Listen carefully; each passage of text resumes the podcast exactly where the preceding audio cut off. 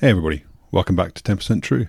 Just before you get stuck into this episode, I wanted to let you know that in 2024, I'm going to be republishing my book, Red Eagles America's Secret MiGs. That's the story of the 4477th Test and Evaluation Squadron and the program Constant Peg that exposed American fighter aircrew to secretly acquired and operated MiGs in the Nevada desert in the 1970s and 1980s. The book's been out of print for a while, it goes for crazy prices online but I'll be republishing as a softback exclusively through my website, 10percenttrue.com. If you're thinking about supporting the channel, you'd like to buy the book for yourself or even as a gift, please do go and place a pre order. I'll put a link in the description. All pre orders are going to be 25% off, and I'll make sure I personally inscribe and sign your copy for you. Anyway, I'll let you get back on with enjoying this episode. Take care.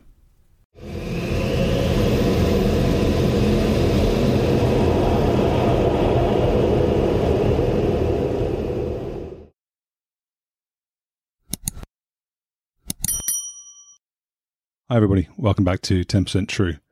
I've stopped doing these intros because I find them to be a bit of a faff, but I wanted to do one here quickly to give you a heads up on a couple of things before you start listening to this week's guest, Brad Inslee, talk about flying the F 111 during the Vietnam War. In fact, this is the first of three interviews with Brad, so stay tuned for the others. So, what are the announcements? Firstly, because of factors beyond my direct control, I've not been able to record the concluding interviews with Marco McCaffrey and with Stinger but rest assured they'll come soon. I'll wrap up my conversations with Marco by going over his time as a UPT squadron commander, and I'm hoping to get into as much detail as I can with Stinger about his current role flying the F 15E Strike Eagle. Secondly, I have some fantastic guests booked in for June, and they include General Dave Deptula, who was one of the chief architects of the Operation Desert Storm Air War, Nick Pope, who ran the Ministry of Defence's UFO desk, and he now operates as a freelance subject matter expert in unexplained aerial phenomena. And Mike Napier, a former RAF Tornado IDS pilot who's now also a successful aviation writer. I've got four more guests penciled in for July, but I'll share news of those when confirmed. Thirdly, and finally, I now have a Discord channel thanks to Scotty Lee. Thanks, Scotty. I post my forthcoming interviews there and have an active program of inviting questions for me to ask my guests on your behalf. So I'll put a link in the description. Uh, take a look, head over, say hi, and check out the Ask Me Anything channels, and you'll be able to post your questions there. Anyway, that's enough from me. Uh, I'll leave you with Brad. Enjoy. Brad, thanks for coming on 10% True. It's, it's great to speak to you.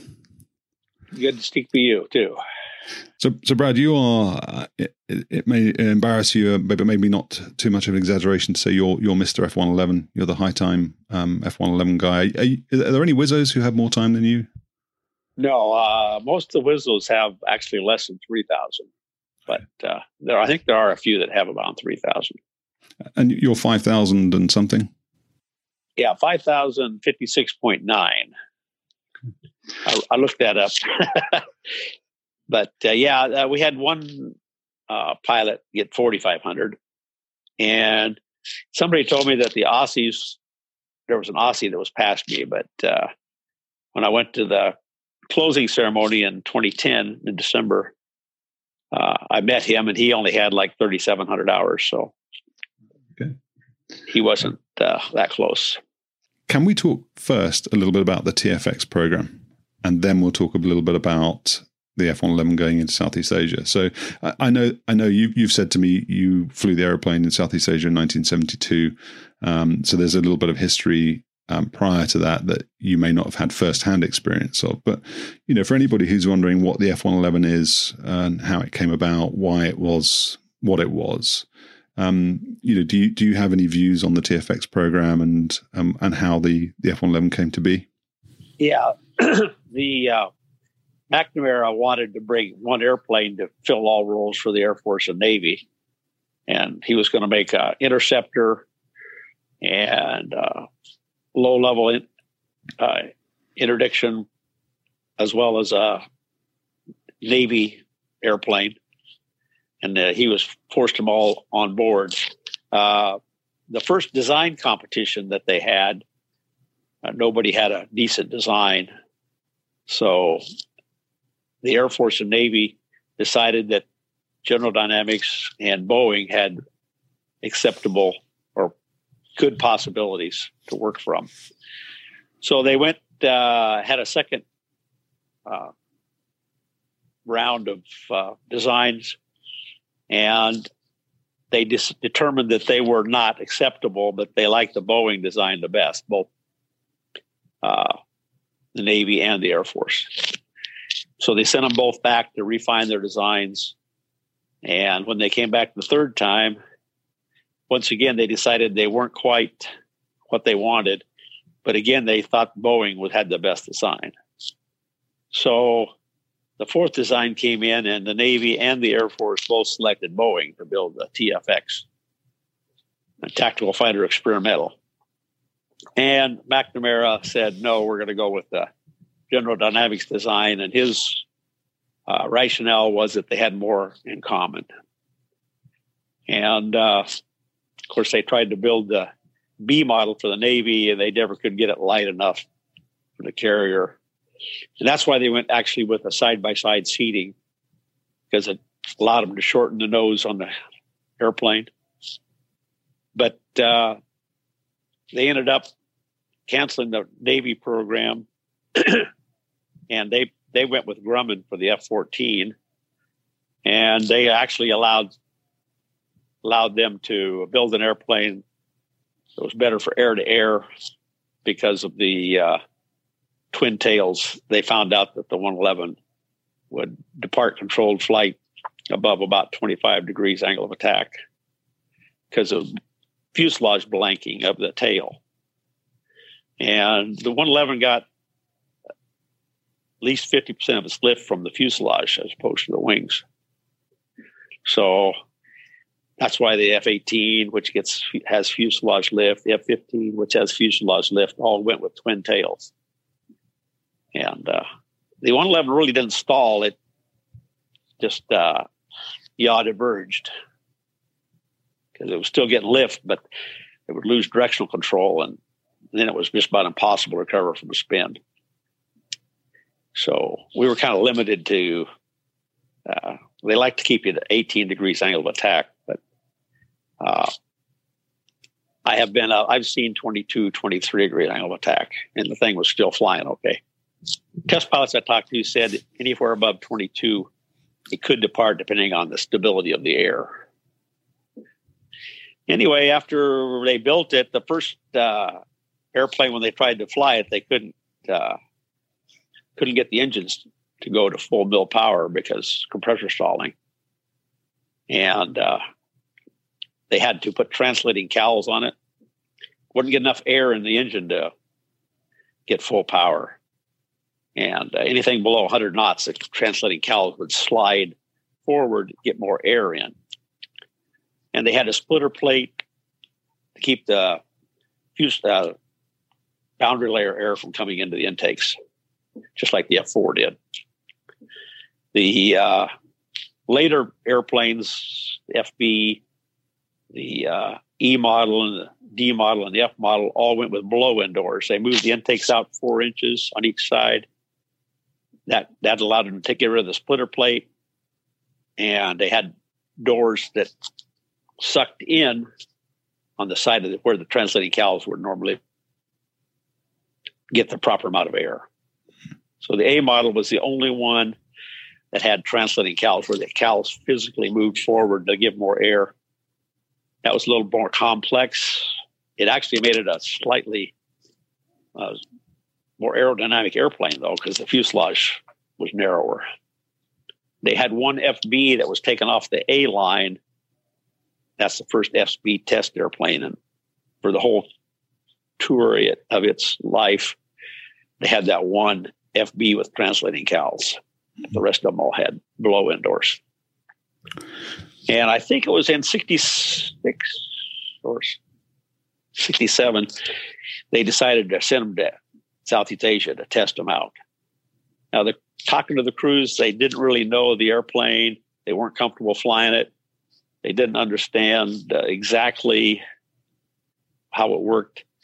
Uh, they had a Navy crew, uh, Navy pilot who was flying it. He liked, what I understand, he liked to hand fly the TFR at 100 feet. and uh, he was one of the losses, and they figure he probably went in trying to do that. Uh, the F, RF4 had TFR also, but it wasn't coupled to the flight control, so they just had to fly it manually all the time. Not, they they didn't go below 500 normally. Anyway, they lost uh, three airplanes, and uh, one of them was in Thailand. And uh, maybe when we're talking funny stories, I can tell you about that. Uh, they lost the Navy guy. The two in Thailand punched out, and I knew both those guys. Um, the other loss, I don't remember what they lost, but they lost low level. But it was a. Oh, okay, no, I think you were going to go there. I, I was going to say it was it was sort of a. I think they only flew 55 sorties or so, didn't they? And three aircraft down and 55 sorties. That's a sort of catastrophic um, baptism of fire.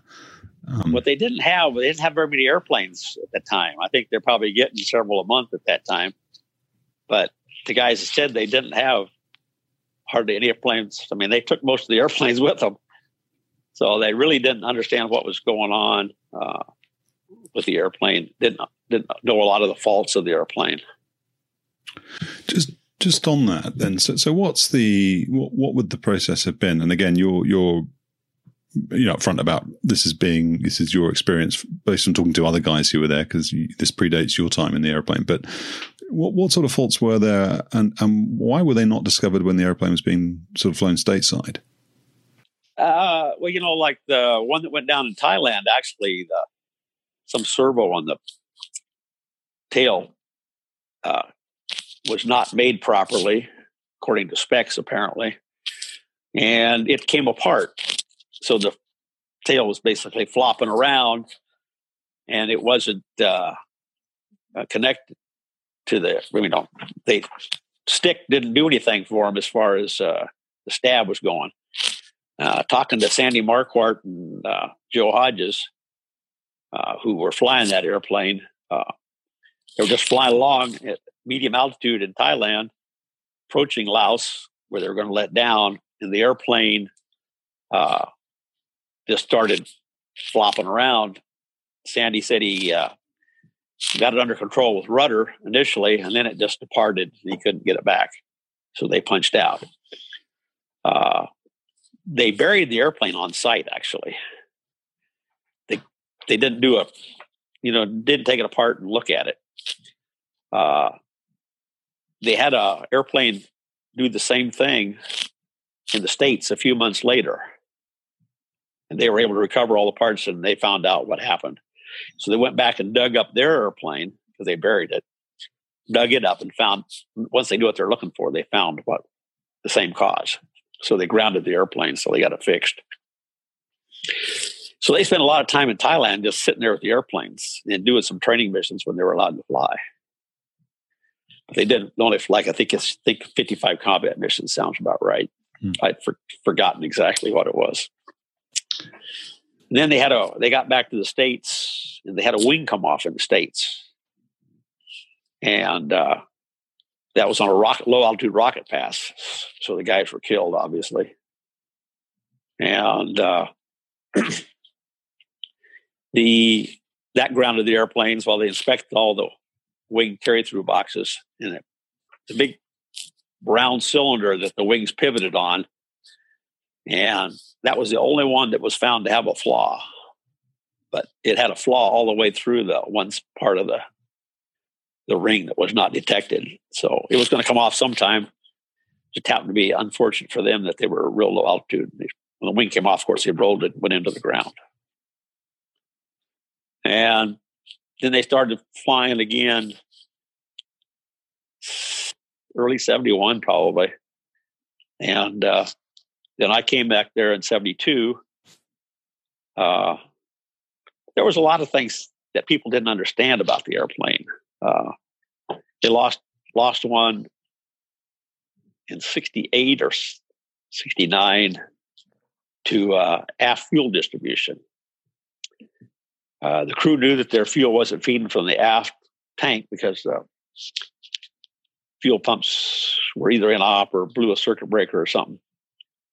And uh, they didn't understand at the time that with 9,000 fuel trap, 9,000 pounds of fuel trapped in the back, once you burn down below a certain point, you had to use a lot but faster speed. So they came in on a normal approach. The airplane pitched up. There was an Aussie and a, a Navy guy in the airplane, and they lost it right on final. They got out? Yeah, they got out okay. Uh, a friend of mine was on the flight line and he, he was just got an assignment to 111. he showed up, walked down to see what the airplane looked like, and he watched that. That's the first thing he saw was the airplane punch out. He went down and volunteered to go back to Southeast Asia 105. And when he came back, he got it, got the assignment again. So it didn't do him any good. Can you just talk, Brad, just just a little bit about then the, the mission of the airplane? So so uh, and some of the things that uh, made it special. What, what um, uh, yeah, well, the uh, airplane really was at its best low level night. Uh, we uh, we we could drop bombs anywhere from 200 up to uh, a thousand feet on the auto TFR. Uh, the real limitation was the weapons. We didn't have the ballutes like they got later. We tried to drop at 480 knots, which was at slow. You know, you don't like to be that slow, but didn't have much choice because the weapons fins could come out. They had a what they called Mark 82 snake eyes, is what we used most of the time. And when they when you when they released the bomb, it had a long uh, wire that went through the fins. And when the bombs fell far enough away that the fins wouldn't contact the airplane, then the fins would blow open. If you're going too fast, the fins could break off. So I think the fins were limited to either 500 or 480, and they wanted us to drop at 480 maximum. And it's possible we lost one airplane to, to that downtown. They were either fragged by their own bombs or they got shot. We don't know. They were hitting the railroad depot right on, right downtown. Though that crew got, actually got out.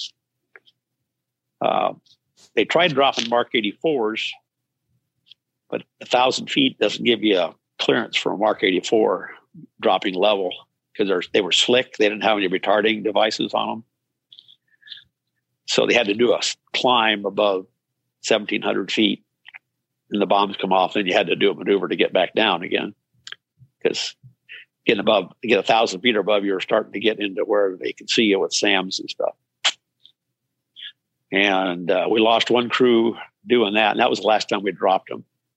We had lots of problem with them not going off too, I guess, uh, from some of the guys. They dropped their bonds, they didn't didn't go off when they hit the ground. So so, so they it, were all scared. I bet.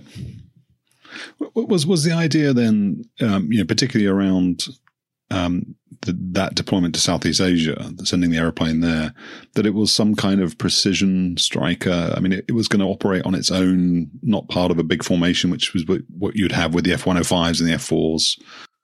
Yeah, that uh, I tell you what, when we got there, we were getting targets.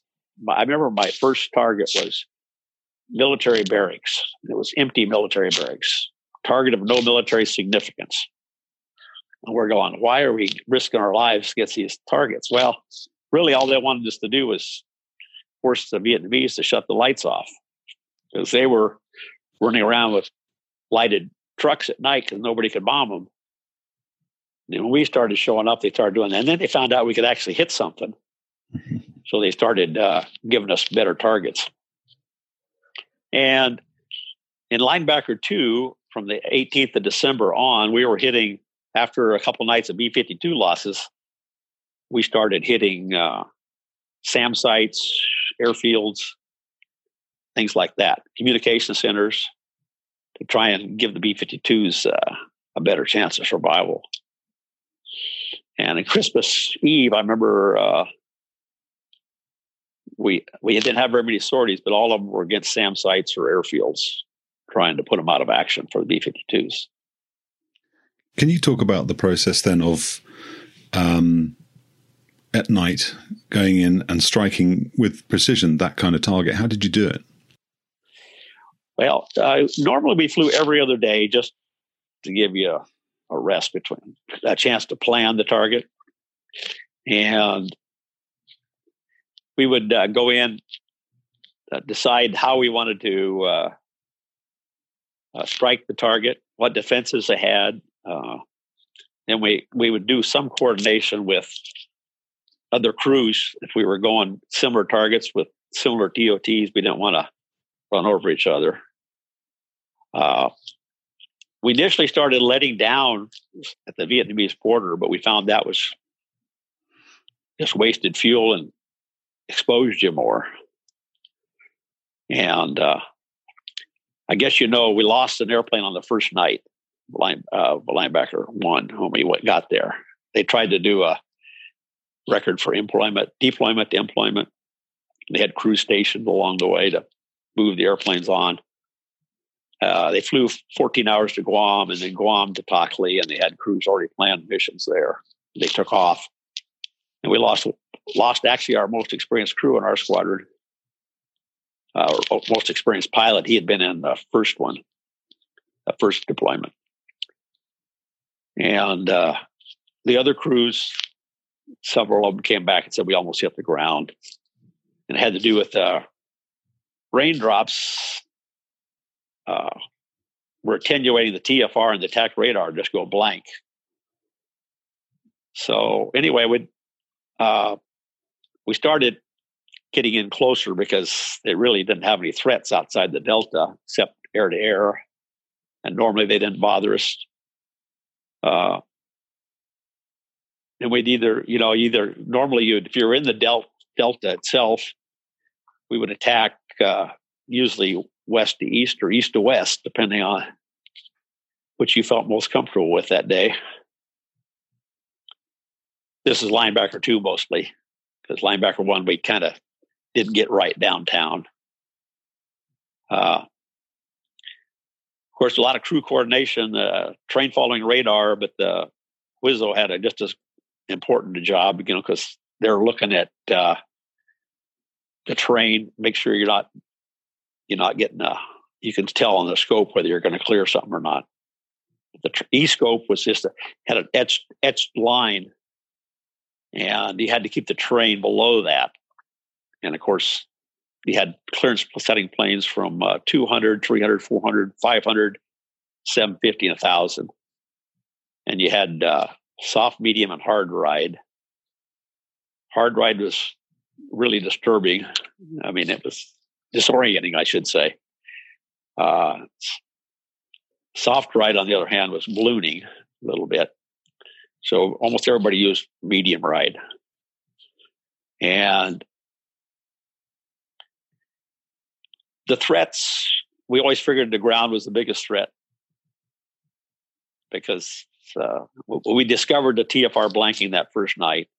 So they actually when we got there, they started having us everybody fly a local sortie and go out and try to find rain, and uh, so you could experience it.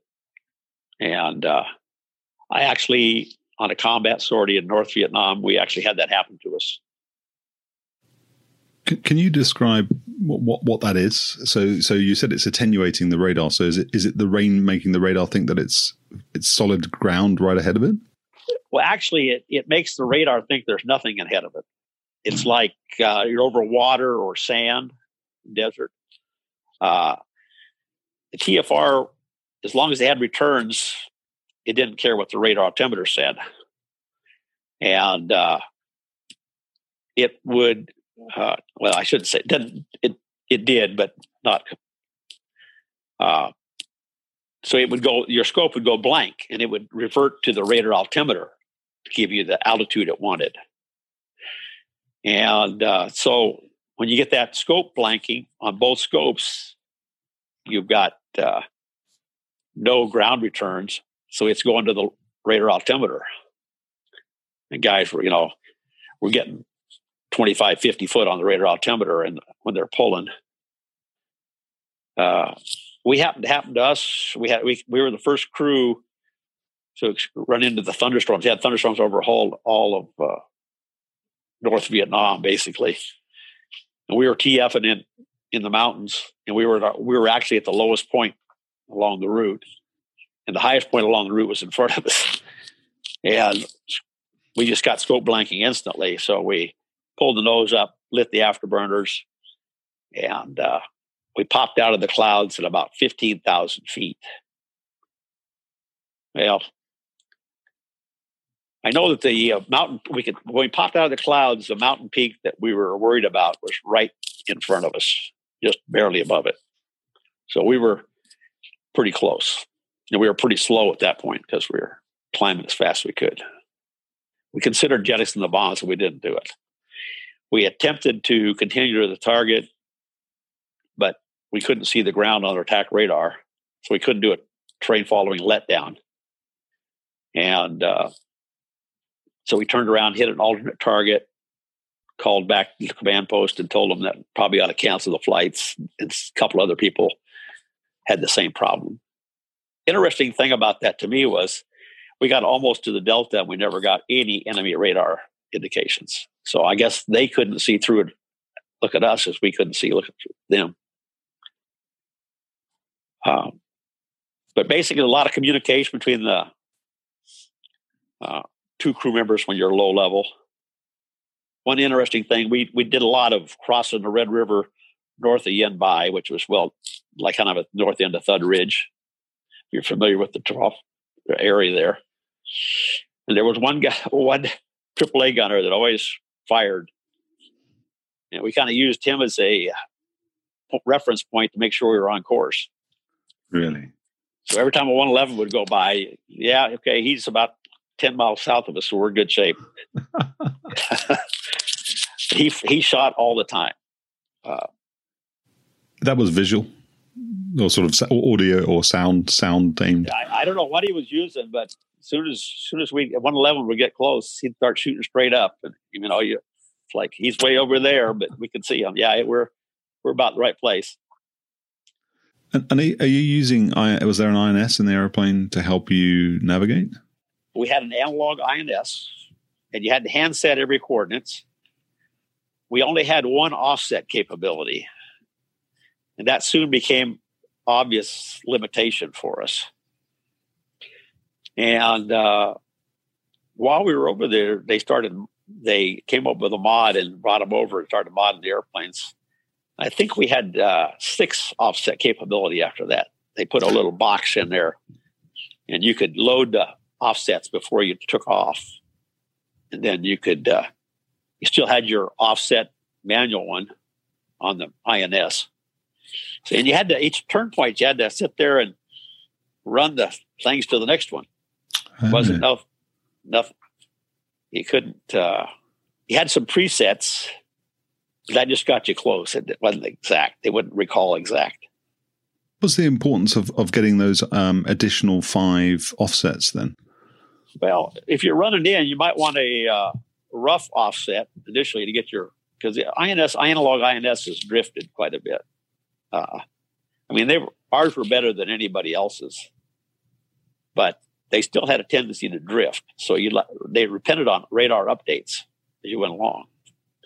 So if you only had one offset capability, you, you either had to. Sometimes we'd make an offset along the route, you know, but usually we wanted like two or three offsets in the target area.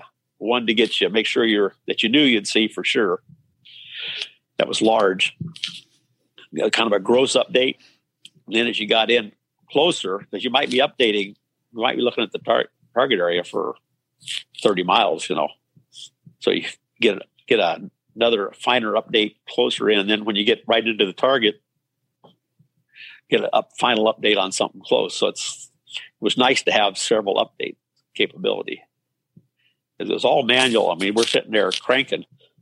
And so we normally just set our one offset in on the ground because it's dark in the cockpit and everything. Uh, of course, later on, they had all kinds the digital mods for the other airplanes got uh, a lot more off, offset capability, and you can pre-program it But the A model was pretty basic. Just it was a step up from the F4 because you could update it. You couldn't really update the F uh, INS and the F4, I guess, too much. Go over if you're right over the top of a point, you could update in 111 also. Hmm. if you had an identifiable point and it was daylight, you could fly to it, hit update, everything would run back so that you telling it that's a good update. hmm. um, so it's is it a it's a busy cockpit then? And and yeah, it was pretty busy. Uh, yeah, and uh, first thing you did when you got the enemy territories, turned off the lights. You getting ready to go low level. You get you know you shut down uh, all your squawking, whatever you're squawking, like uh, IFF identification friend or foe. Uh, we would t- set up the ECM the way we wanted it. We actually found out that uh, the best thing was not to transmit against SAM sites, uh, especially uh, we we were low enough that they really weren't a threat. And the only guys that had SAMs come close to them were guys that tried to jam them. Oh, really? Because you got to give away something when you jam. Either giving away azimuth or you're giving away range. So the noise jammers just gives them a white spoke, you know. And they know you're somewhere in it. They just don't know how far out you are. You don't have range. Okay. And deception jammer puts up multiple targets, but they know you're on the outer ring of that.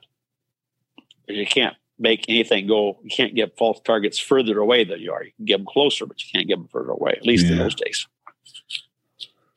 So you got to give away. You don't want to use both of them together because then you give them a set of crosshairs. So you had to decide which one you're going to use. Was that new to the F one eleven then, or was that part of the quick reaction capability that the Air Force was sort of going through with regards to electronic warfare?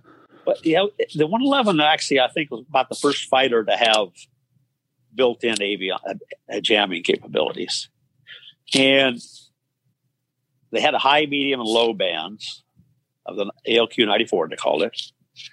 And I really liked the ALQ 94, but the medium band, they never really, Soviets never developed anything to broadcast threat radar in the medium band.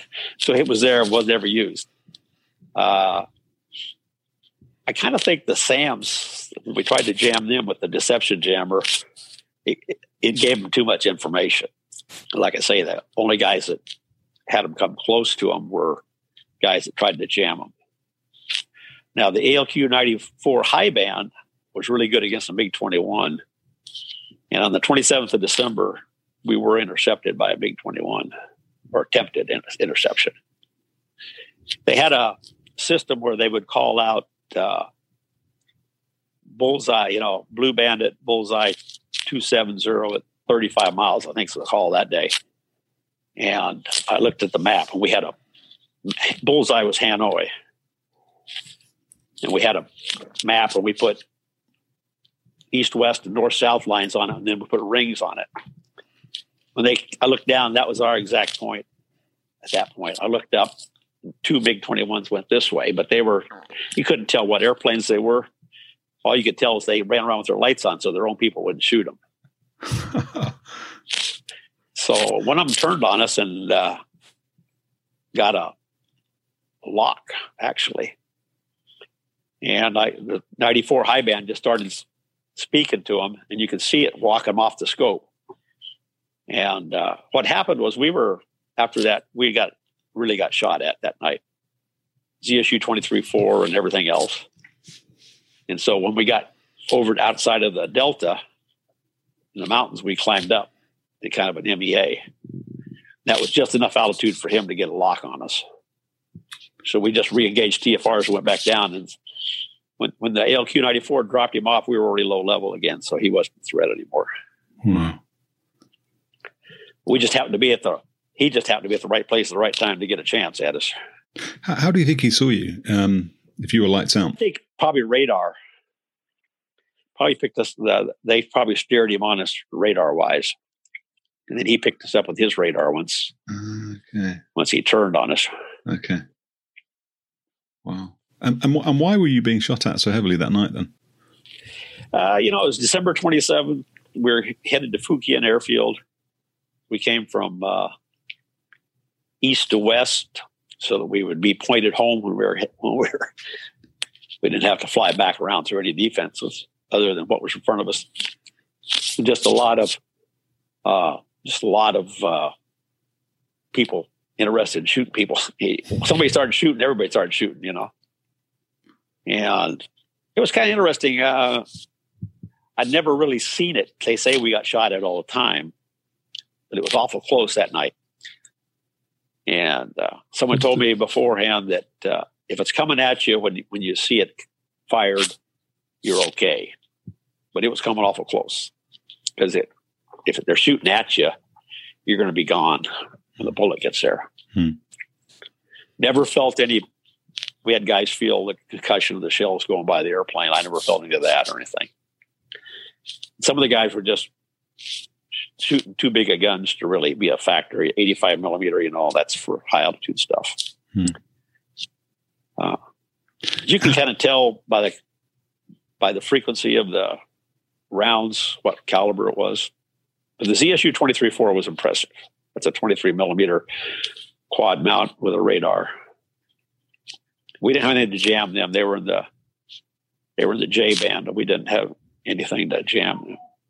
I think that's right. Anyway, we didn't have a program to jam them. And were they were they illuminating you then? So they were actually they were tracking you. Well, we couldn't tell because that was really outside the scope of our. We couldn't even detect them because it wasn't that that didn't come about till after they developed our ECM stuff. Hmm. I think with later mods you could have, but we didn't at that point have any way to detect them. And, and, so, did you have to did you have to maneuver if one of those was shooting at you to to sort of throw its aim off? You know, it was it was right at our target, so we really couldn't maneuver. Yeah, in fact, we we knew about where he was, so we were trying to figure out whether it'd be better to fly over him or fly around him, and we finally decided let's just fly right over him. Hope he can't raise his barrels up high enough to get us. Hmm. But he came pretty darn close. And that's a, and that's a tracked vehicle as well, isn't it? So he he can move around. Um, yeah, he can move around. Did, did you know from intelligence uh, prior to the the mission that he was going to be there? Yeah, uh, we knew that he was there. He, there was one at uh, Phuc Yen, and the other one was at Kep, I think, airfield. There was only two of them in country, so it was uh, it was an interesting problem. What what were you? If it's not a silly question, what were you doing at the airfield? So you talked about Mark 82s, um, you know, retarded snake eyes being. Was that what you were dropping? Yeah, we were dropping Mark 82 snake eyes. I think we dropped from 400 feet that night. We normally drop 500 feet, but we decided the threat was good enough. We'd go down another 100 feet. Some guys dropped at 200 feet, uh, right downtown. Uh, I think most guys kept four to five hundred feet. But you know, all of our all of our guys that got hit and flew airplanes back were got hit with AK forty seven rounds. Really? so we were just talking about that on the internet. A bunch of us were somebody started a conversation with our group about the first six sorties and expanded into the whole time we were over there. And uh, we went out to an airplane one night that had an AK 47 round in the tail feathers of the engine. And they tried to get it out and actually got the tail feathers all screwed up. So we had to go to a spare airplane. Wow. So, you know, low level wasn't the only thing we did over there. We did a lot of medium altitude stuff too. More of that than we did anything else just before you talk about that, can I just just ask them more about the the airfield stuff? So, so were you trying to hit the runways? Are you trying to hit the aircraft, the um, the person, the the pilots? Actually, we were trying to hit the communication center to take out the communication center. Okay. You know, we didn't really have any good weapons for at that point for taking out airfields, uh, and I know, like Yen-Bai, they had a one of our crews uh, was tacking Yen-Bai, and they turned the runway lights on to launch airplanes just as he was on short final. So he, he lined up right down the center line and dropped his bombs on the airplane, mostly just fighting it, but could have got an airplane at the time. We don't know that for sure, but they did give us credit for uh, closing down all the airfields. And one of the MiG 21s, I think it was, had the pilot had to bail out. He didn't have a place to land. Really? Okay. So, and, and, and so from a pilot's point of view, it's it is dark, uh, notwithstanding sort of cultural lighting or them turning the runway lights on. Um, what, what's the experience then of those bombs coming off the airplane? That's something that you can't actually see. I mean, I'm presuming you couldn't see the communication center. No, we couldn't see uh, anything. Uh, we just had to do the best we could. Uh, when we first got there, that's another thing. Uh, we didn't have a radar film of the area, so we they had what they called predictors, radar predictors, and they would draw you up a prediction of what your target and your offset would look like. And they weren't very good at it initially. But once we got some radar film, they were able to draw better predictions. Because uh, so, th- so this is part of your mission planning. So you're you're trying to visualize what you're expecting to see on the radar scope when you point the radar at a piece of ground. What will it look like to help the wizard identify it ahead of time? Okay, exactly. Uh, you know the the Lakenheath crews. Uh, one of them updated on what they thought would be a really noticeable pier from a radar prediction because they had no radar film again. And when they went switched over to target with the, the pod, were visually looking at the target, they were nowhere near it. And they found out later there was another pier that was a ways away, and it showed up loud and clear, but the one that they thought would show up great didn't show up at all really? on the radar. So that's kind of thing we ran into, and they kind of learned what would show and what wouldn't show as we got they got better. They got more radar film back to see how their predictions matched what what was actually there. So, so, so, with regards then to the, so you've said that you know those those weapons needed you to be at 480 knots max, otherwise the fins would come off. But you know, famously, the F one eleven is very, very fast at low level. Were you using that speed for the rest of the the trip? Um, were you supersonic? We didn't. We had one crew drop Mark eighty four supersonic. I don't know if they hit anything or not. Uh, but uh, normally, we didn't want to use afterburner because that just shows them where you are. So as soon as the bombs came off, we would put the throttles in military power and just see what we'd get. And about 590 was all the A model would get low level like that without afterburner. Uh, the D model, uh, that's one thing. When I went to the D model after flying A's and E's, I was surprised that mill power you can get over 600 knots pretty easy. Hmm. You know, uh, the F model, of course, I've had guys tell me that they saw over a thousand knots low level. So, you got one guy said he got a thousand ten. Another guy said all I ever saw was eight ninety nine eighty six. You know, wow. so wow, uh, still fast. Yeah, they're going. They were fast, and nobody yeah. ever would let us set any records with a one eleven. So nobody knows how fast they go. That was political. Uh, I think it was not political so much as it was uh, the powers that be at Tactical Air Command didn't want to promote the 111.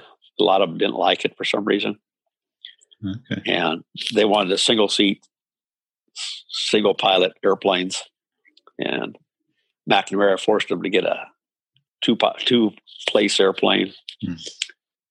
Uh, so anyway, it was they made several proposals to try and get uh, um, set records. Nobody had ever approved it. Uh, I know the supposedly the F uh, F model they took it up to uh, Mach three once, and of course they did a lot of damage to the airplane. I don't know if you know it or not. The airplane had real no speed limit. Yeah, it was it was all temperature limit. Yes, yeah. you could go 153 degrees uh, for five minutes with a max 214 C. So if you got to 214 C, you had to slow down. And that was that the the canopy temperature or the inlet temperature? No, it was uh, had a lot to do with just it was it's aluminum instead of titanium. Okay. Because they used aluminum honeycomb, uh, and that was just going to melt on you. you know, if you get going, leave it too hot too long. Yeah.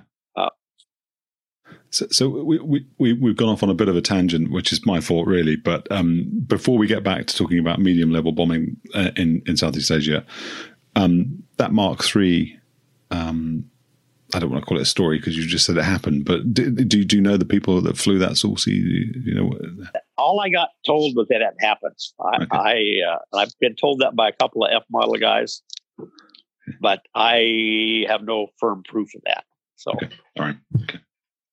That's all hearsay.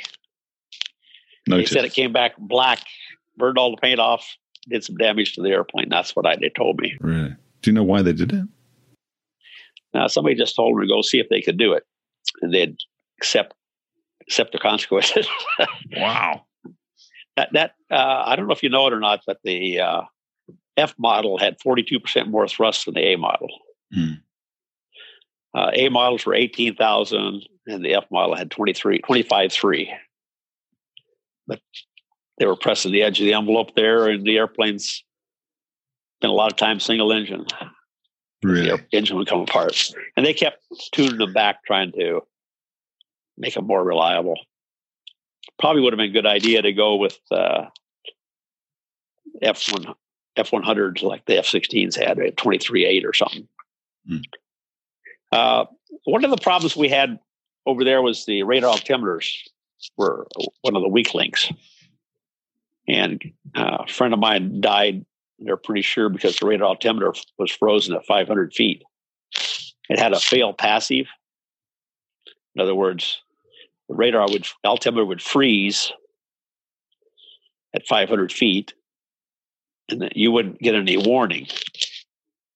And uh, then, if you decided to select a lower clearance plane and there was no radar returns, such as land, you're over water, well, they like to egress over water all the time, which I didn't like that.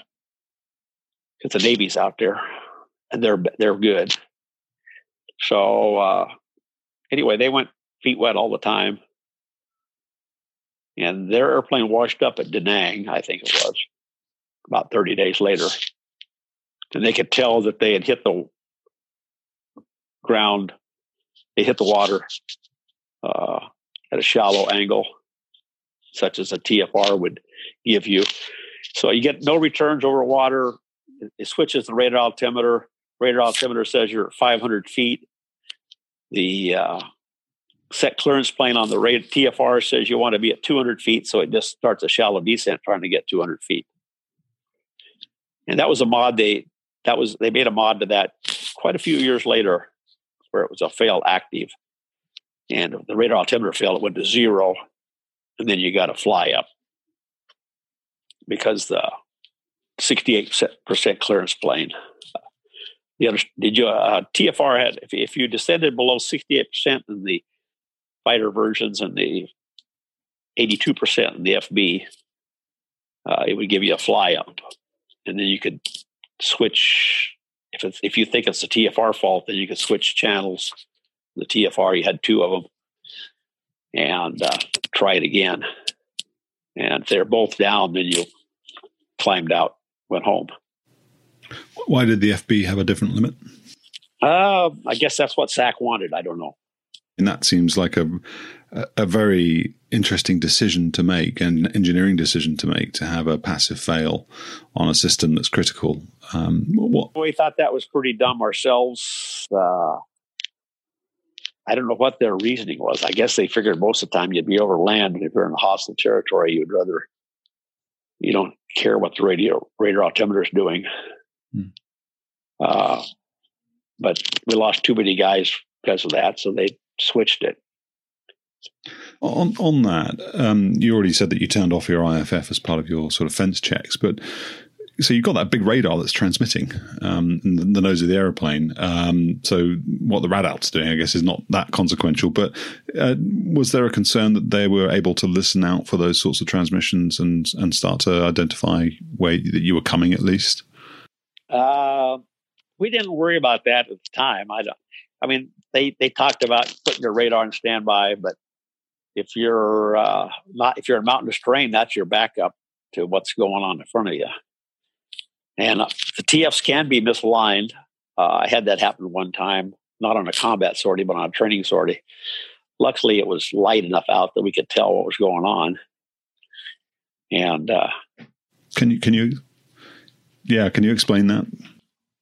Well, uh, they had worked on the TFRs on that particular airplane, and we're TFing and we're getting 68% fly ups all the time. But the TFs are on, and so we figured it was looking in the wrong direction. And actually, we played with a tilt knob, which is not supposed to work in TFR. And we could we actually were managed to align the terrain following radar to our flight path and continued the mission.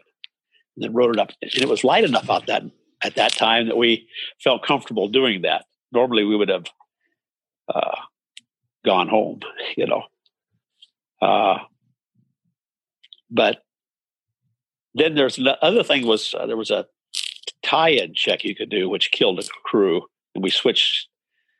If your TFRs were worked on, you could do a TF tie-in check. Maintenance was supposed to do it, but you could also do it on the ground right after they worked on it. And after we lost a crew, we changed the procedure, and that was at Cannon. So that was in. I'm guessing that was around 1980. We changed our uh, pre-flight procedures.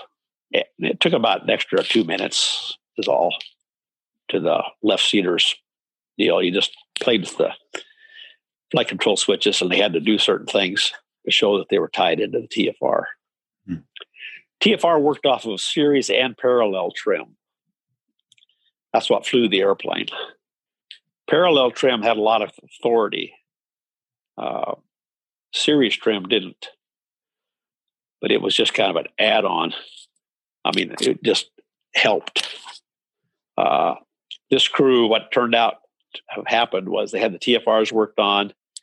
They let down in a place where they had it was kind of like the perfect storm. They were letting down over sloping terrain, and so nothing looked out of ordinary. But when they got the other end, it was going straight up. The and they didn't have enough authority on the series trim to pull them out. And the parallel trim wasn't working at all with the uh, TFRs. Hmm. So it was uh, an unfortunate incident uh, that taught us something about the airplane again. But it was a one in a million chance they let down exactly there. They had the exact problem that could kill them.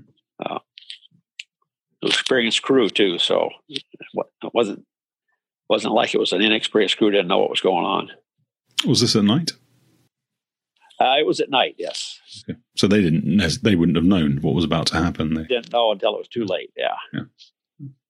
Then they didn't have any manual authority to pull them out, even by the time they the time they discovered something was wrong.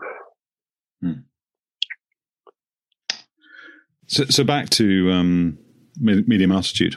Yeah. Okay. Yeah. Uh, we were flying low level in North Vietnam, and they wanted uh, some way. They had a way for us to uh, drop medium altitude on a lot of these targets in Laos, where the North Vietnamese were uh, attacking Laotian government and also crossing uh, Laotian soil trans, transporting supplies to the south.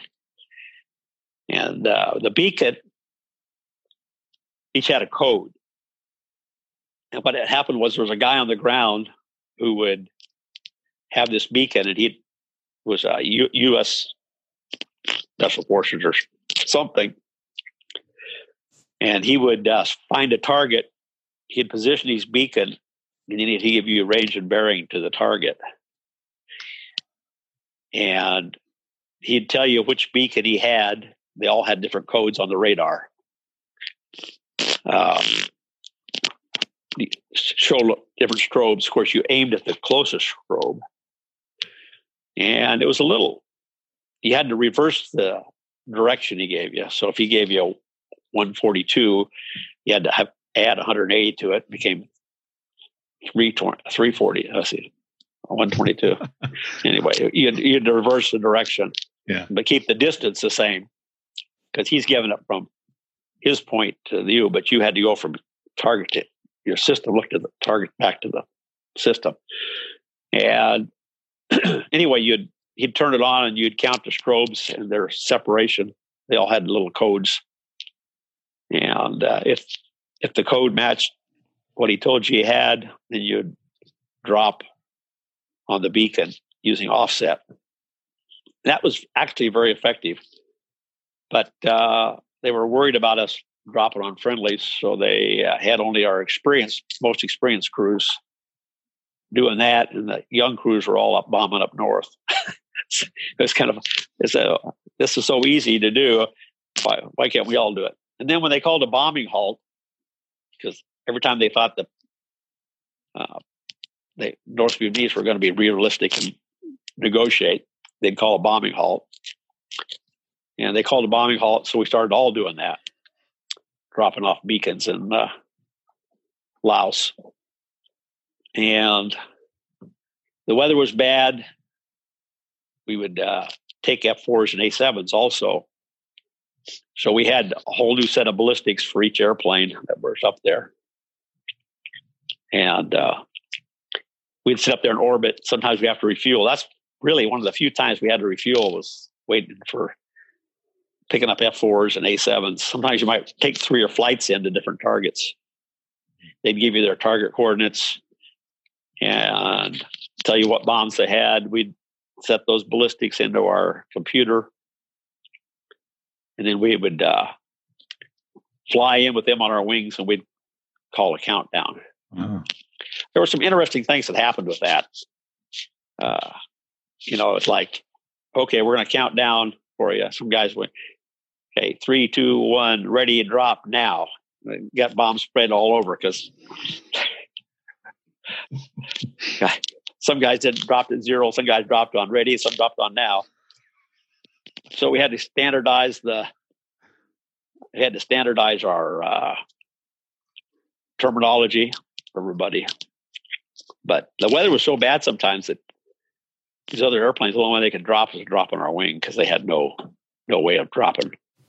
So, so this was like a, a an F one eleven's version of SkySpot. I mean, that's yeah, exactly. Okay. Except it was more accurate because you know they're running you out on attack or and telling you when to drop off radar or something. What was your your sort of circular error probable then? What was your your sort of hit distance? Because because you've got wind aloft, you've got sort of low altitude winds and all those variables. So even if you've got great ballistics, um, that's a good question. I don't know that they ever. I I think we were better than anybody else.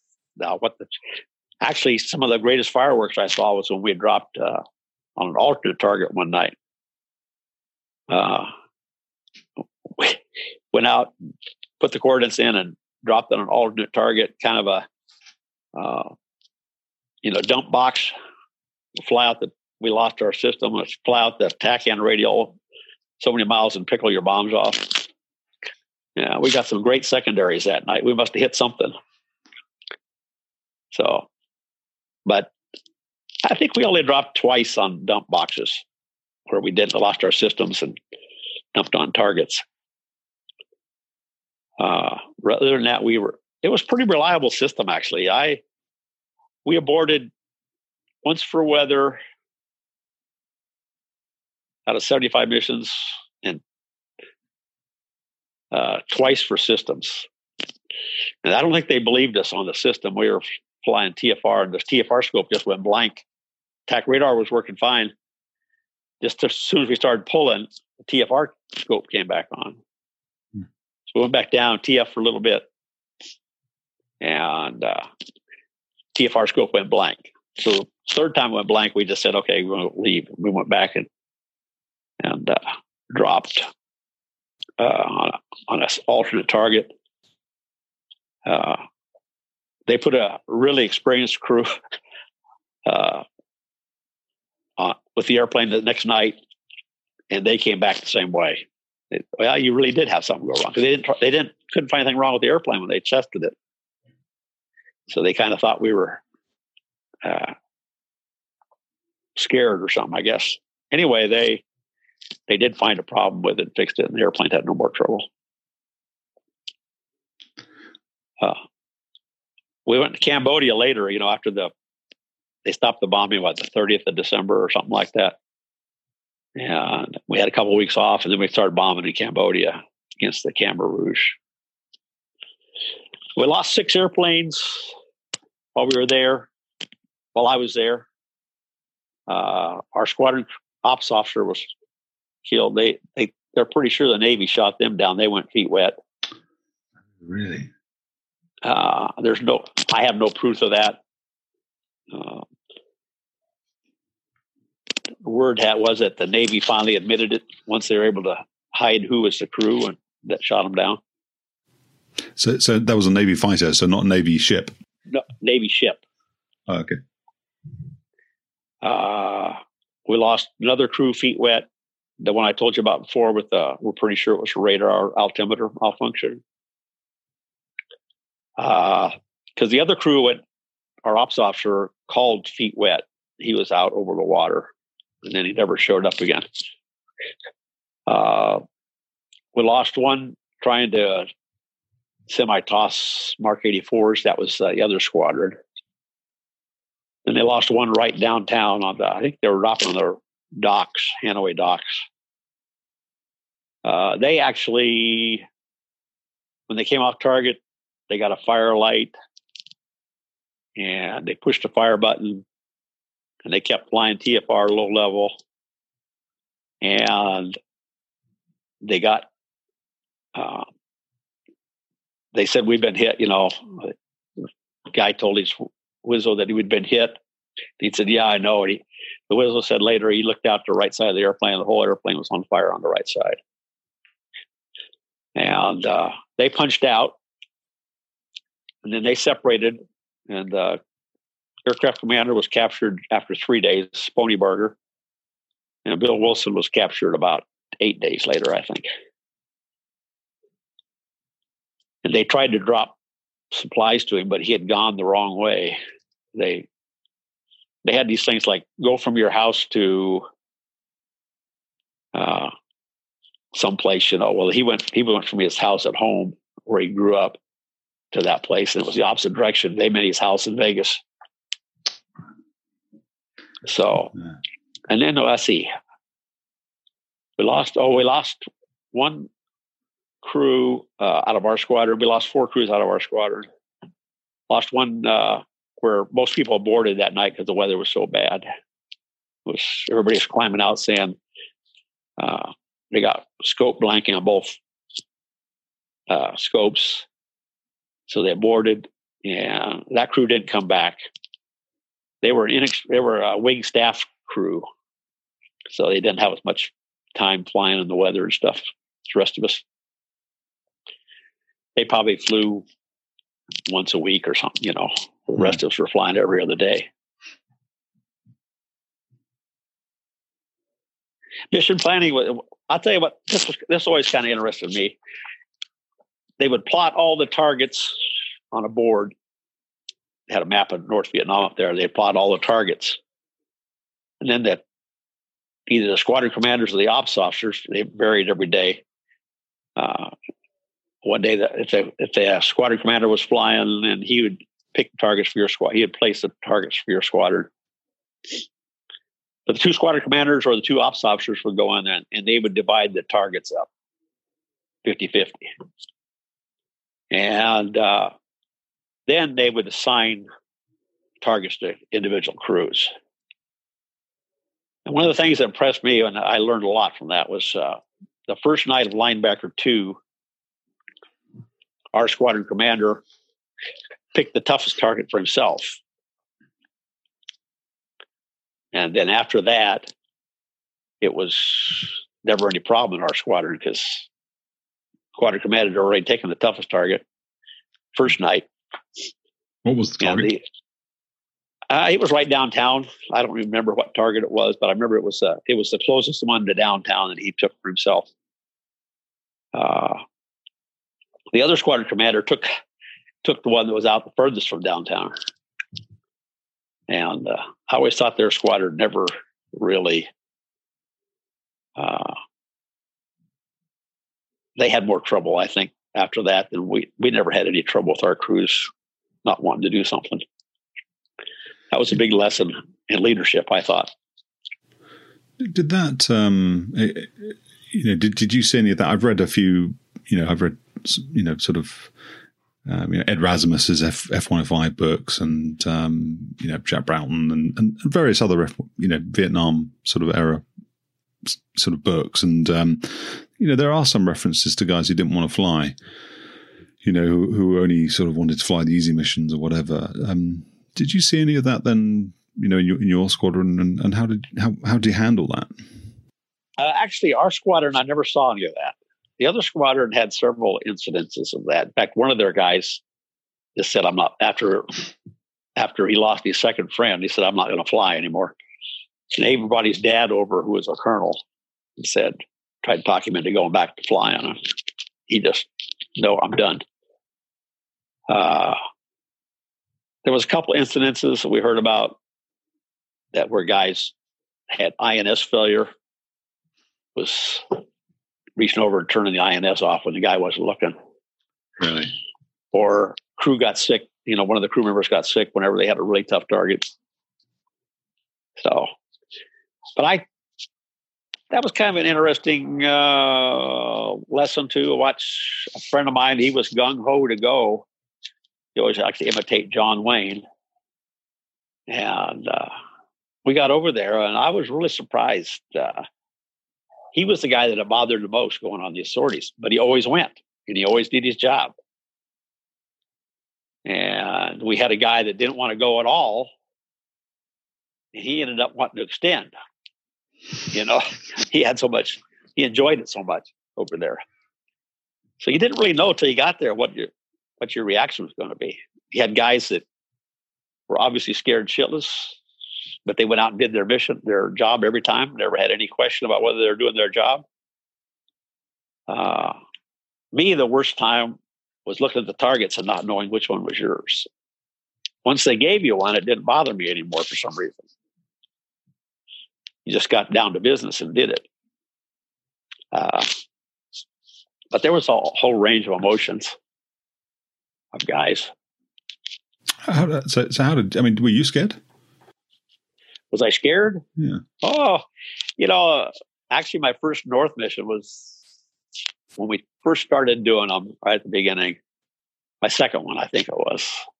We had a TF fly up, and we had everybody in the world looking at us, and uh, that was probably the one one time I got scared, and I realized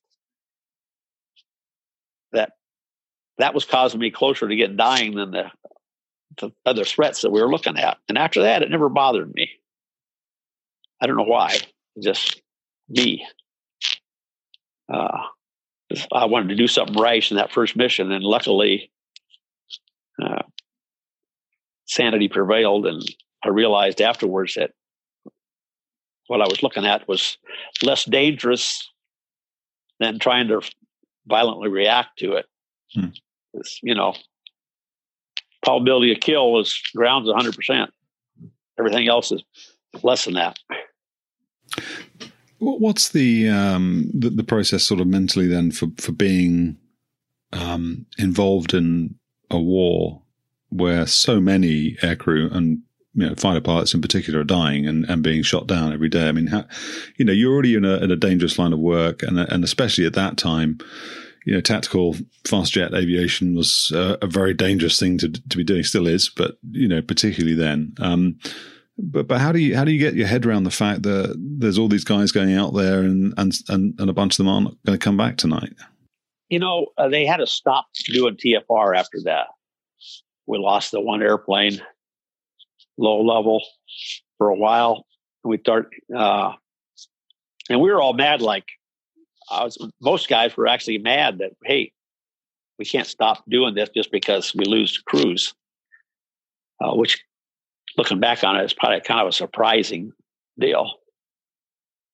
And uh, when we were doing the high altitude stuff in Laos and even southern North Vietnam, uh, we knew that eventually we are going to go back low level. So we started actually flying low level on our return, fly low level in Thailand. They had routes set up to go fly low level. So we were preparing to go back. But I I think most of the crews wanted to keep going once they started giving us decent targets and uh, help the war effort get it over with. Uh, I I did very little. Guys were really uh, glad to stop. I think it, I you're all a team, I guess, and uh, reinforce each other.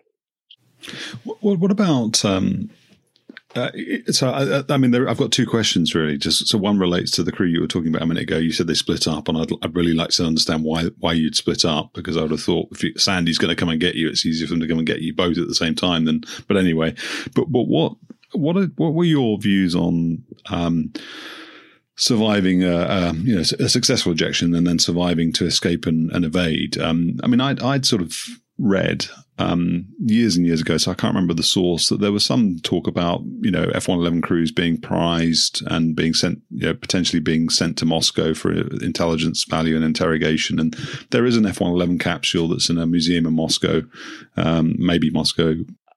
I think it's Pony Barger and Wilson's capsule. Uh, they said that they, they decided that they were going to everything on the left side of the airplane, the aircraft commander was going to handle everything on the right side. The, the other guy was going to handle. He said that was a big mistake because the guy on the right side, he, he got all the tough questions because that's where all the RAWs and ECM was. that's what they wanted to know about. I don't know. You know, the other guy's going, I don't know about any of that stuff. That's all him. yeah. And so he had a pretty easy time of it. Uh, I don't, I, I don't think we had it a, they knew they were alive because they were talking to them. So I think it's pretty unrealistic they would have sent them away knowing that they were alive. They did send the capsule up to them, I guess. Uh, I really didn't feel like we had a too bad of a situation if we ejected you know, if you if you eject on the delta, you're probably not getting away because there's just too many people looking for you. If you could get out get out a ways, uh, you had a better chance. Uh, Wilson was actually reaching for the penetrator when they shot the helicopter up, and the helicopter had to fly away, and they crash landed in Laos, and the other backup helicopter picked them up and brought them back. So when we heard that they uh, that rescue helicopter had crashed, we thought maybe that they were had picked him up, and but they didn't make it all the way back. They they made a controlled crash landing, you might say, in Laos, and the other helicopter swooped in and picked him up. So it was. We never really gave it too much thought. I don't think. You know, we all had our. We carried. We carried 38s and we they the rescue people said take take tracers and 38 probably ain't going to help you much for uh, shooting your way out of any situation. But if you shoot tracers at us uh, you're probably not going to hit us and we then we know where you're at. Uh, when uh, Marquardt and uh, Hodges ejected in Thailand in the first deployment. When they hit the ground, they go, uh, "We're in Thailand." Another guy goes, "No, we're in we're in uh, Laos. No, we're in Thailand. No, we're in Laos." Well, they were you know getting pretty close to the border there. And they're trying to decide what to do. And all of a sudden, people start shooting at them, they think. So they're seeing tracers, and uh, so they take off running. They stay together. They said they ran around for over an hour, and then they ran smack dab into something. People weren't shooting at them anymore. Well, they ran back and hit the capsule, ran a big circle, came right back to the capsule. And uh, anyway, pretty quick, a helicopter came in, and so they're sitting there with uh, uh, they had a little speaker you could attach to the thing, and you put an earpiece in so you didn't transmit. Now you couldn't hear your radio, and they're sitting there whispering into this little microphone. And finally, the helicopter turns on its searchlight and says, "Speak up! You're in Thailand." and it turns out the, what happened was the ammo in the 20 millimeter cannon was cooking off. And in actuality, the uh, tracers they were seeing were fireflies. Right. So, you know, they were they were hyped up on adrenaline, and uh, the ammunition cooking off with the fireflies was tracers. So they used to love to tell that story when they get drunk. But uh, they got picked up and taken back home. We talked about them burying the airplane before. So, so there wasn't, uh, there really wasn't then any uh, sort of, you know, price on your head as an F one eleven pilot. Uh, not that, not that I knew of. Uh, I'm sure they'd love to have captured as many as they could, hmm. learn more about the airplane. Uh, the F 111s have all had to be destroyed if they aren't in museums. The Aussies buried theirs. Yeah. Why is that? SALT Treaty. It was the uh, only fighter aircraft mentioned in the SALT Treaty. Oh, okay. So that's the strategic arms limitation talks. Yes. Yeah. And uh, anyway, they uh, they put a stipulation in there that they had to be destroyed. They couldn't be kept stored forever. Oh, and uh, I went down to see the 111 stored at, at Tucson there, where they were at Davis Monthan Air Force Base. And we couldn't see them that day because I'd driven by before and seen them in the distance. But I did the tour and they wouldn't let us in to see the 111s because the Russians were there and they were cutting up B 52s. That was the other airplane that they they had to physically just chop them into like three pieces, the B 52s. But they had a exhibit row there where they had all the one of one or two of all the airplanes that they had in the the depot there. They had out on a line so you could drive by and see them. Normally, they would take you in and look at all the airplanes parked.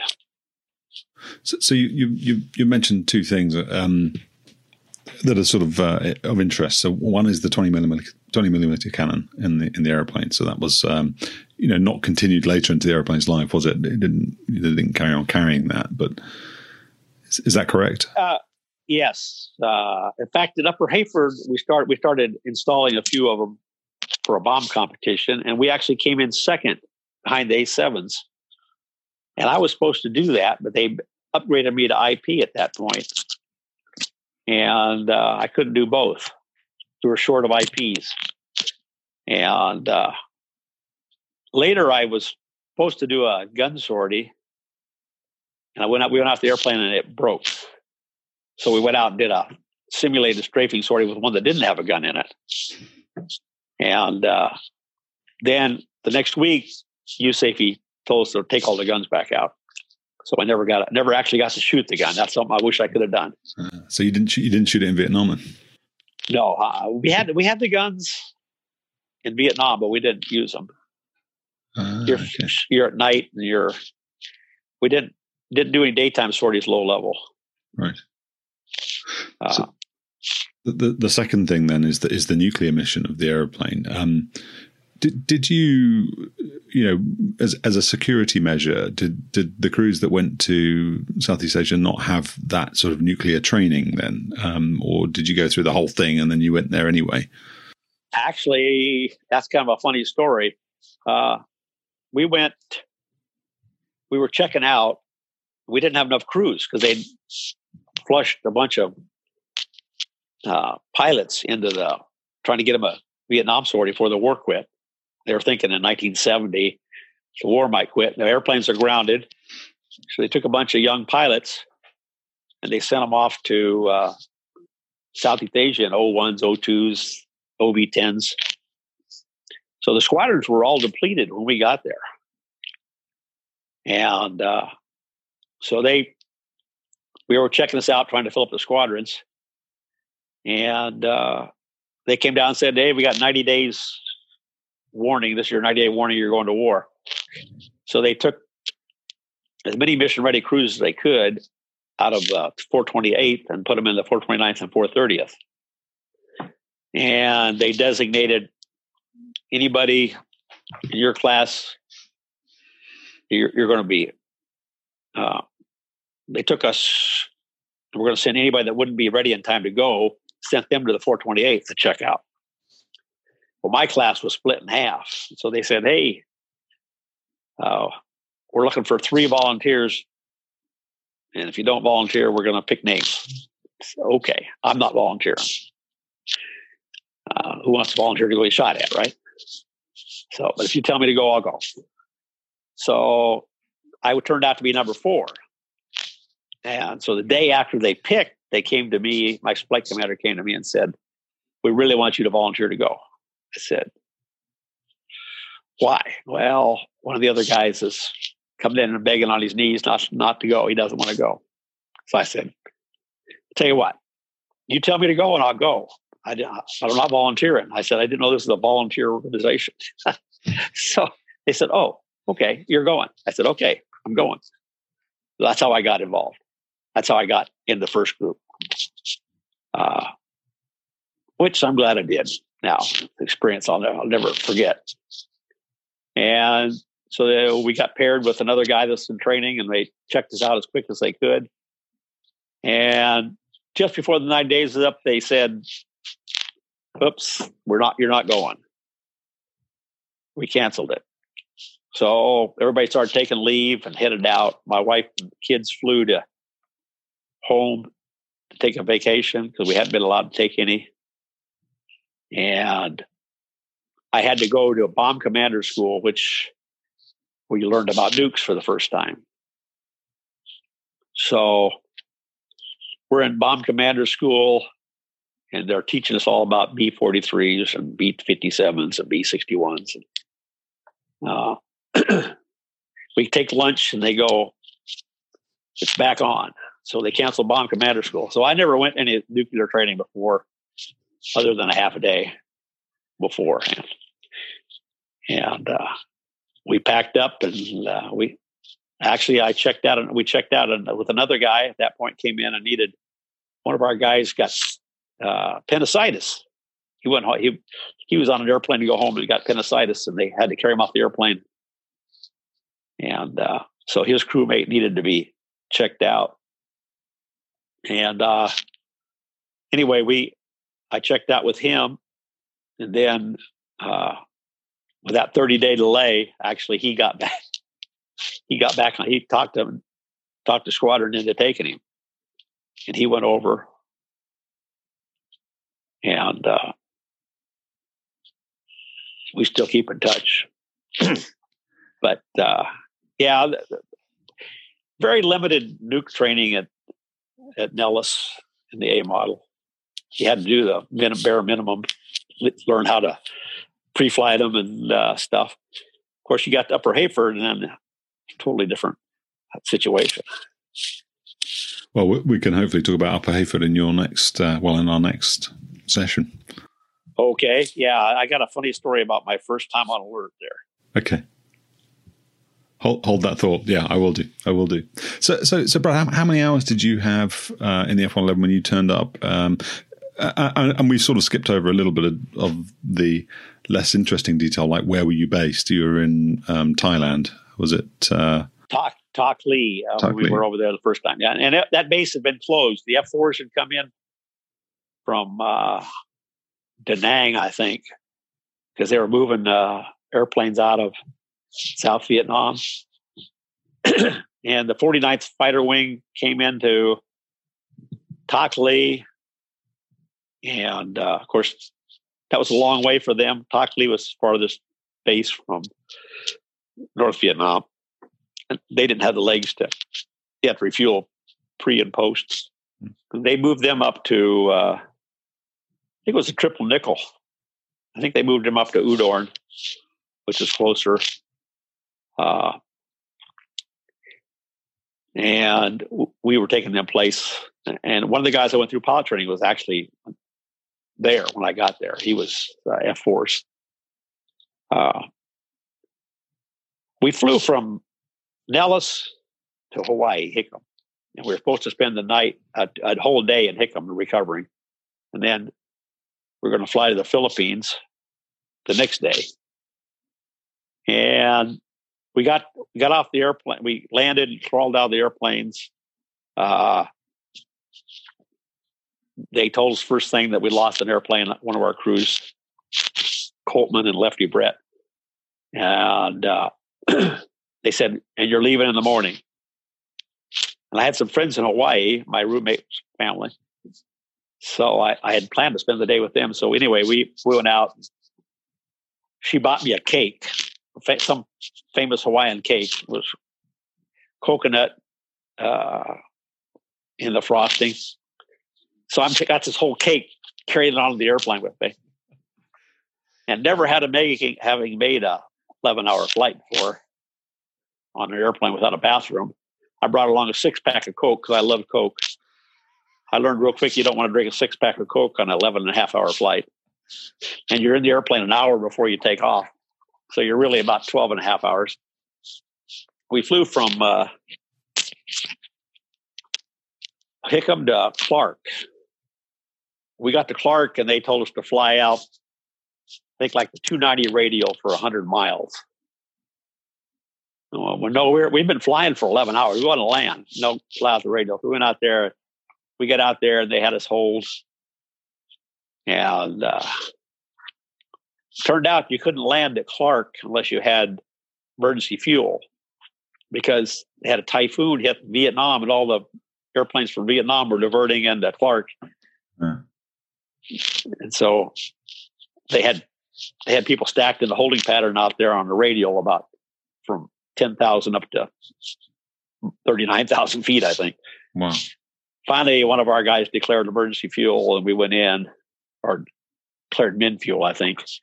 We went in and we went through initial three times before we got emergency fuel. So, uh, initial, of course, you just come down, pitch out. We were in flights of three. Well, actually, we had two. We had two three ships flying the trail. So we we, can't, we called initial, came through. They told us to go around because somebody declared an emergency, and third time we we were all emergency fuel. So we all landed then. Just talk uh, a little bit about, the legs of the airplane because I think it was the the F1 was the first fighter to be able to fly across the Atlantic unrefueled, wasn't it? Uh, yeah, they yeah. flew from. I I can't think of the guy Palm Palm Palmer maybe. Uh, I talked to him actually one time about that, and they had weapons bay tanks. They took the gun out, put two weapons bay tanks in. They bolted on. Uh, they had wingtip extensions you could bolt on. Did they? Okay. And made made the wings the same as the FB wings. The wing FB wings were a foot and a half, eighteen inches longer. Yeah. So they bolted those on, and they took off, and they were flying in trail with uh, a tanker.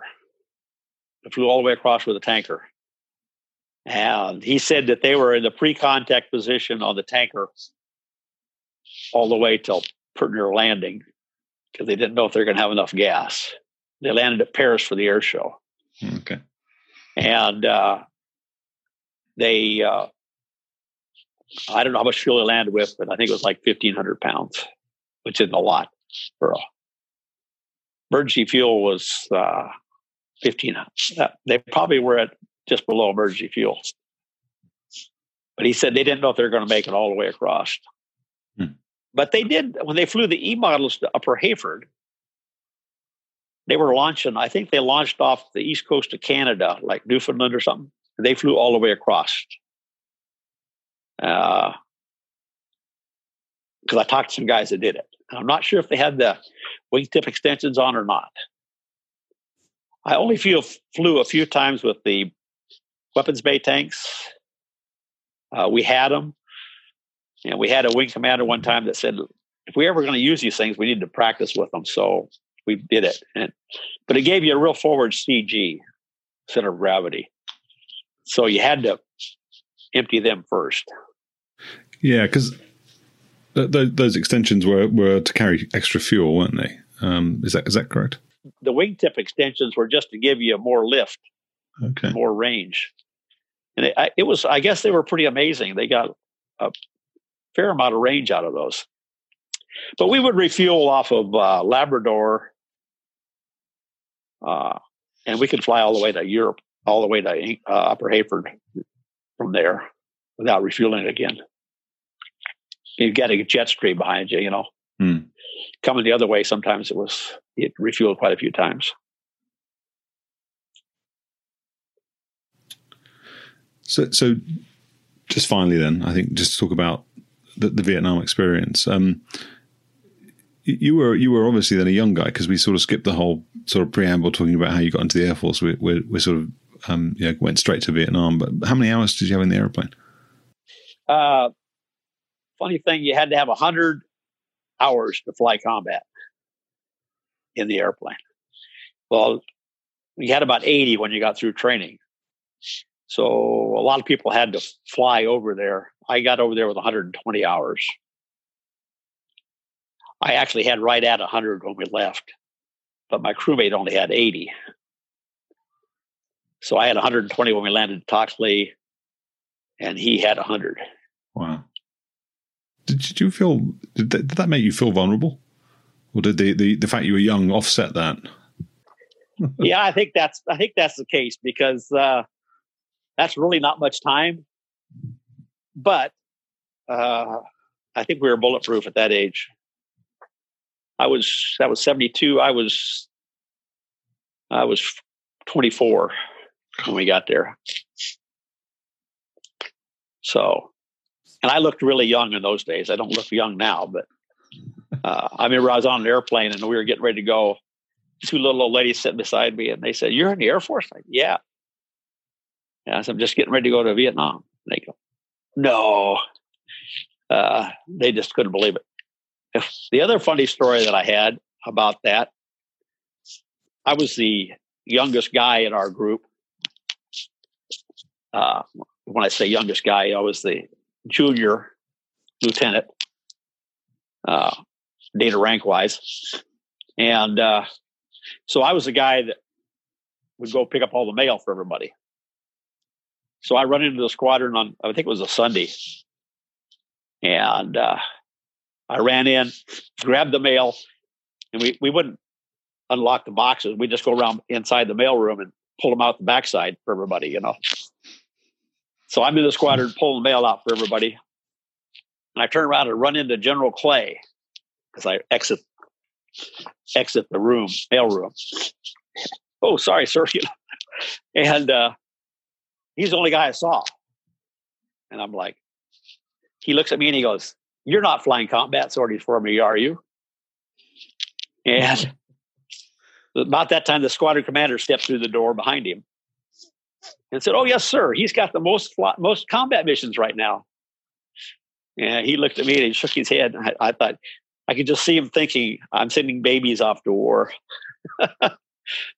but uh, did you say you got you got seventy seven missions? Did you say was that? I had, I had seventy five. Our lead crew had seventy seven, and they were both schedulers.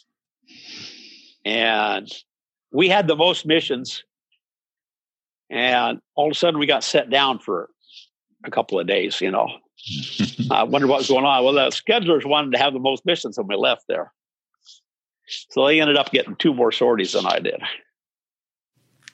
You, you you mentioned earlier that the the first time you were sort of lit up by a SAM, you know you realized that it was personal. It was it was taking aim at you. Was that the the most uncomfortable in those seventy five missions that you were? Was there were there any other moments that really stand out to you as you would not want to have to do that again?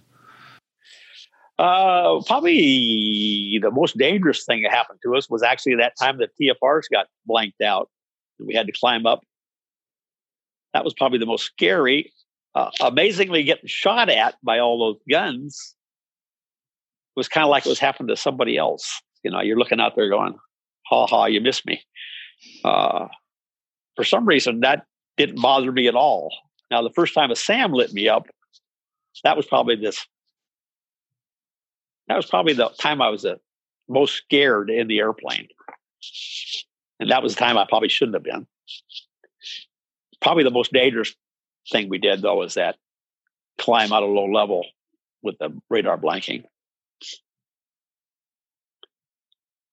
Uh, my daughter used to say, "Oh, you know, I, I was worried about you yeah, flying even years later." And I said, the old close combat missions I was all worried about. I said, you know, I've been closer to being killed in peacetime than I ever was wartime, probably. Really? Just near misses with airplanes and stuff like that. Uh, well, I'm looking forward to exploring that with you. Okay. Absolutely. So, so, so, so, so final question because it's typical me. I say last question, and I have more, but but this is the last question. Then, um, what, what did you what did you as a young guy then get out of the 75 combat missions, that time spent in linebacker two and then and thereafter, what, what did you walk away from that experience with as a tactical aviator? Uh, you know, I think one thing it did is it taught me that you're not going, not necessarily going to die. Uh, somebody shooting at you. Yeah, a friend of mine said just remember it's not personal. They're not shooting at you, they're shooting at the airplane. But uh, I think just realize, realizing that you're not necessarily going to die when somebody's shooting at you. Keeping keeping cool and calm is probably going to save you ninety some percent of the time. And pure luck is the other thing that's going to save you. I mean, there's a silver bullet out there, whether it gets you or somebody else is all uh, just a matter of luck. And I, I think uh, I, I became kind of uh, when it's your time, it's your time. You know, fatalistic. Mm-hmm. If it's not your time, doesn't matter whether you're flying combat mission or driving to work. Had a good friend of mine. I swear he drove drunk all the time and he was always doing stuff stupid. How does he get killed? He gets killed when he's 58 years old, driving to work, hit by a drunk driver.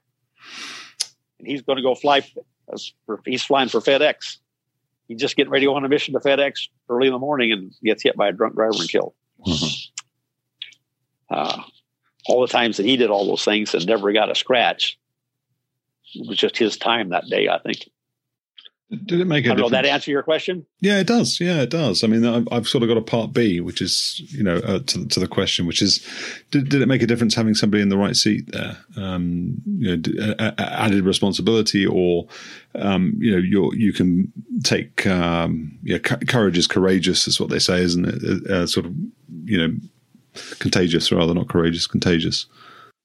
I suppose you know, if if the guy on the other seat is comfortable it works. I know uh, talking to, uh, listen to some of the tapes from the Libya raid. the guy in the left seat had been with us in Lee, And the guy in the right seat's getting excited and he's going, Hey, I see all that. Just get your head back in the scope and do your job.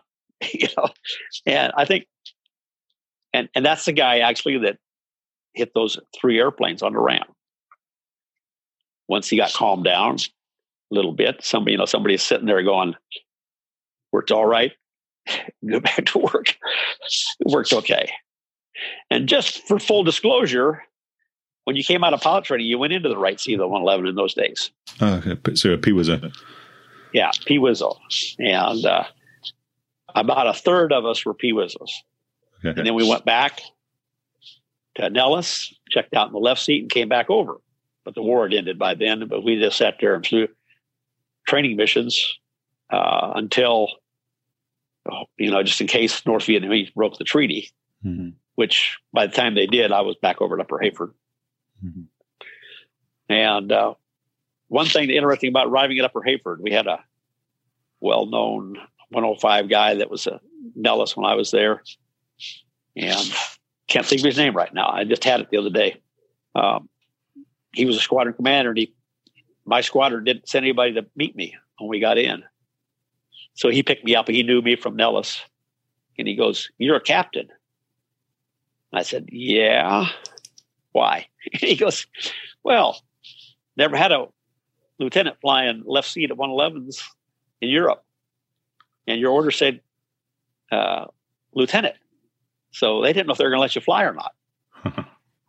and I said, I made, uh, I said, yeah, I made captain en route. So I made captain like a month before I got there. But once I was a captain, it was okay. Nobody ever questioned it. But I was a junior captain the whole time I was at Upper Heyford, the first tour.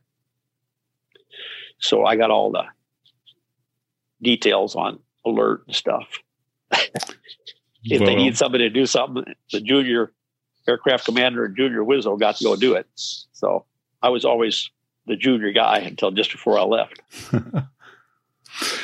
I think on that, uh, Brad, let's uh, um, call it a day for for this interview, and uh, we look forward to picking up with you on the next one.